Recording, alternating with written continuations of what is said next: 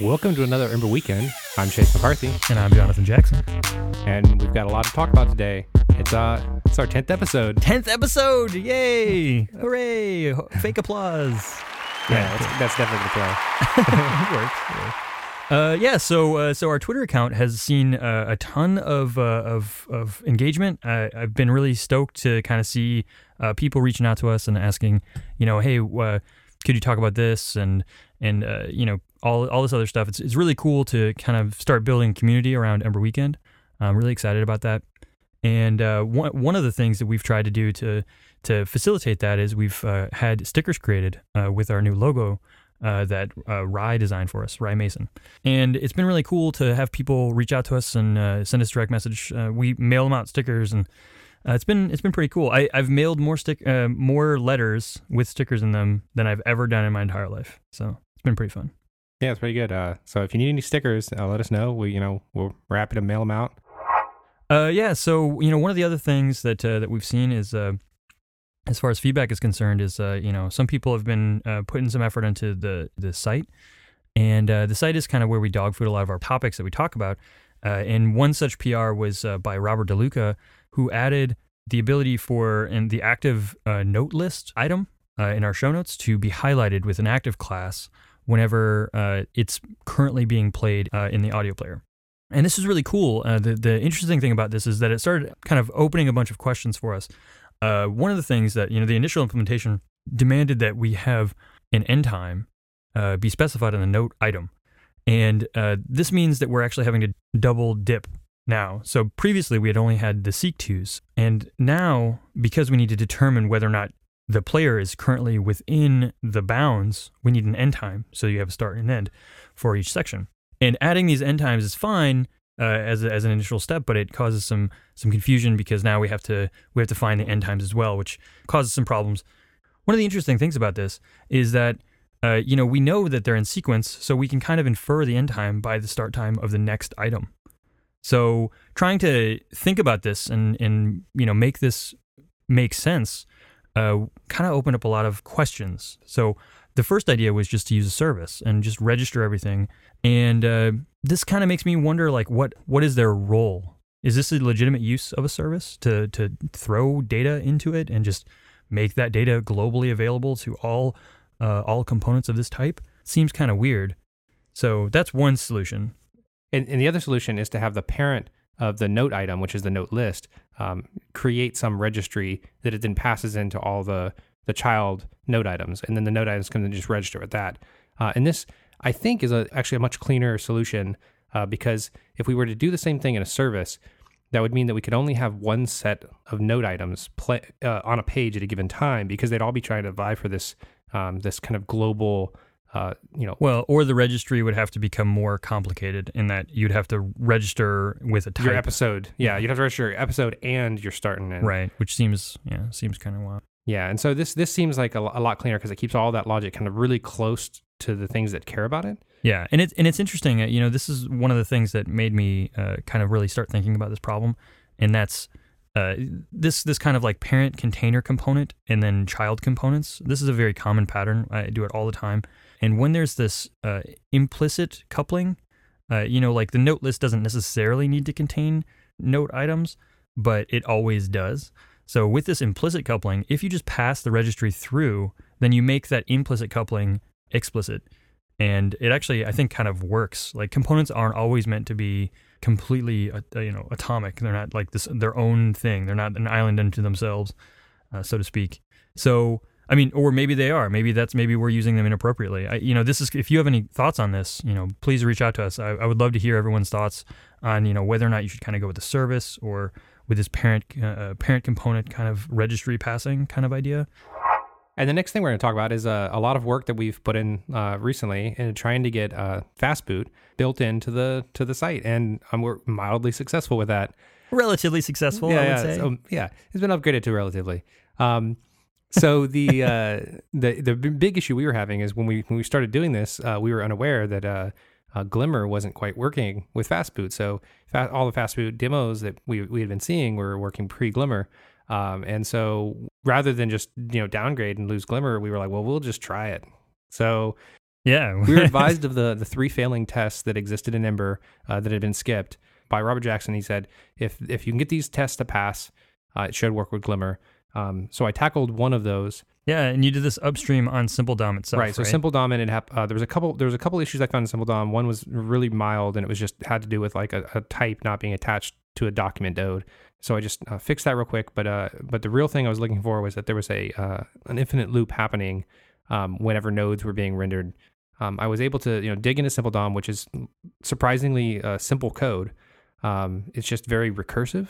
Um, so you so the testing out like when exactly the problem arose and putting a debugger in the right place, but being able to step back out of that code was the real in a way to debug that to see where exactly was that you know the the the problem of the recursion happening. Right, right, and this this is uh this is one of those things where. Uh, you know, once this was tackled, you were able to pin to to live versions. Uh, once the once the upstream changes got merged in, like now we're now we're actually deployed, right? Yeah. So before, I mean, when I was when I was getting this working, once I, f- I identified that problem, I had to I was working all off of local stuff. I could show a screenshot of it working, but I couldn't deploy it without deploying like different versions of all the different npm packages. Um, so now we're now since uh, the change has been merged into Simple DOM and then all the way up to uh, you know through Ember and some changes made to Ember to make the other two tests pass. Um, this is all working with all you know public repos.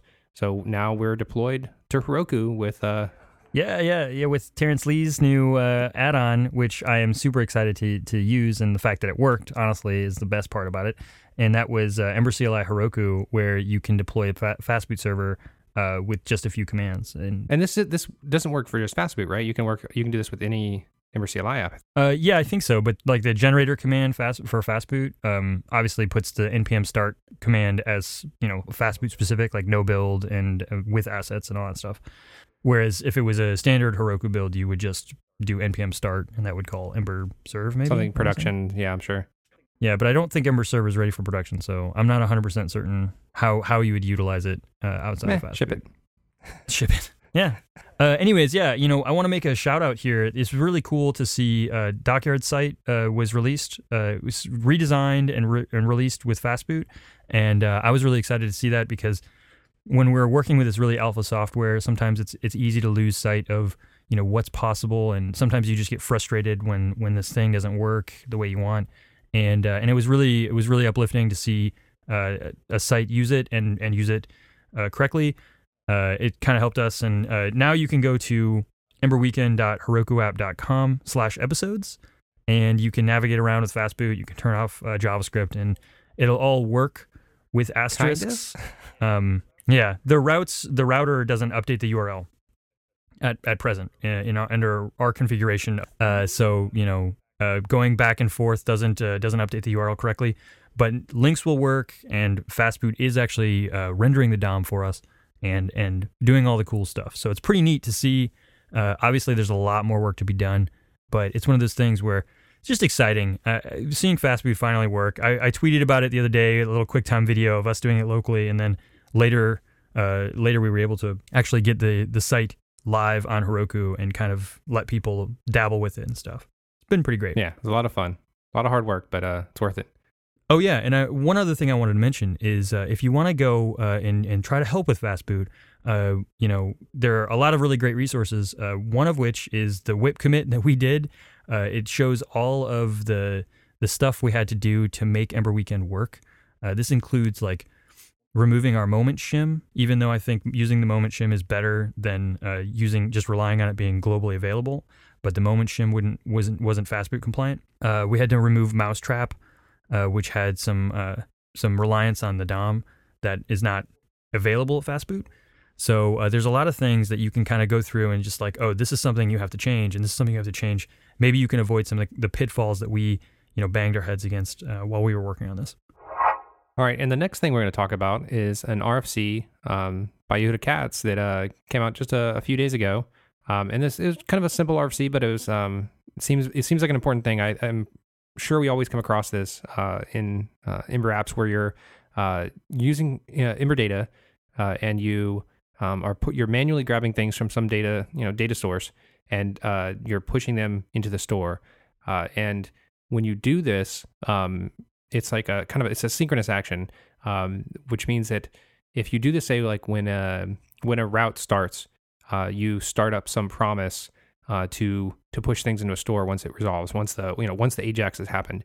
Well, in the meantime, the rest of the Ember side has been rendered, um, and if there's something depending on that collection, um, by the time it's rendered, that that that payload hasn't been returned. So when you ask for those things, it's going to go do its own fetch, um, and then so what you're going to end up doing is a double fetch. Um, so so what this Right. one of the, one of the things this RFC talks about is a way to uh, allow you to pass a promise into push. Um, so and uh, I think there's also a push payload uh, that you could pass a promise into that, basically saying uh, I'm about to give you say users or comments. Um, so when uh, when the page loads and asks for those, it doesn't do a double double load. It waits for that promise to resolve. And, and along with that is some uh, some changes that uh, are being proposed to the way uh, kind of relationships work. So the uh, belongs to and has many. Um, so basically, how those are hooked up. Uh, it seems like there's going to be some uh, some like f- like reference classes created where basically it seems like it, it so that you can get a reference object to a thing that hasn't even loaded yet. This is not. This is one of many RFCs. So you know, if you ever sitting there and you're kind of bored and you have a few minutes, uh, go to the RFCs uh, on the Ember.js uh, RFCs repo, and uh, and go through and just kind of peruse and and it's the best way to keep up to date with uh, Ember news. We've already said this once, but if you need stickers, DM us on Twitter. Um, we'll be more than willing to send you out some. Uh, if you uh, if you'd prefer to do it in person, uh, we're going to be at Wicked Good Ember. It's on June 16th. Uh, we're going to be on the island. I'm super excited about this. This conference was amazing last year. I, I made I managed to to make it out to that one last year, and and I have I have every confidence that's going to be even better this year. Yeah, find us, ask some questions, and let's talk about the direction of you know where you want Ember Weekend to go, and and then the other thing is if you if you miss us at Wi- Wicked Good, uh, we're going to be uh, at the Ember training with Erik Bryn and uh, Alex Matchneer uh, on July 8th through 10th in Chicago. So if you get a uh, if you get a chance uh, to to swing by the offices there, or I think there may be a meetup at that at that time, uh, come find us. Yeah, there's a lot more going on. Uh, there's also some some local things uh, to us. Uh, so uh, JSConf is happening at Amelia Island, which is just a couple hours north of us. Um, so if you're in town for that, so that's May 27th to 29th, um, drive down and see us. It's it's kind of you know like I said, an hour and a half drive, but it's a, but it's scenic along the A1A, like right along the beach. There's a ferry. Yeah, you take a ferry, which is pretty cool, right across Yeah, it's the a, ni- it's a it's a really nice drive. Yeah, and and we have we have Emberjacks on the 28th at 7:30. Yeah. So so come on by and we're building a blog, I believe. That's the thing. We're continuing our our meetup from last time and come talk shop with us and talk about, you know, meetup organizations and Ember and get some stickers there too. We have a we have a Tomster at Emberjacks. It's pretty cool. That's all for this Ember weekend. I'm Chase McCarthy, And I'm Jonathan Jackson. and we'll talk to you next weekend. All right, you got to try it in your best Paul Elliott voice. You'd be like, "Need stickers? DM us on Twitter. It's awesome." You know, like he had that silky smooth intro last week. Yeah, it was pretty good.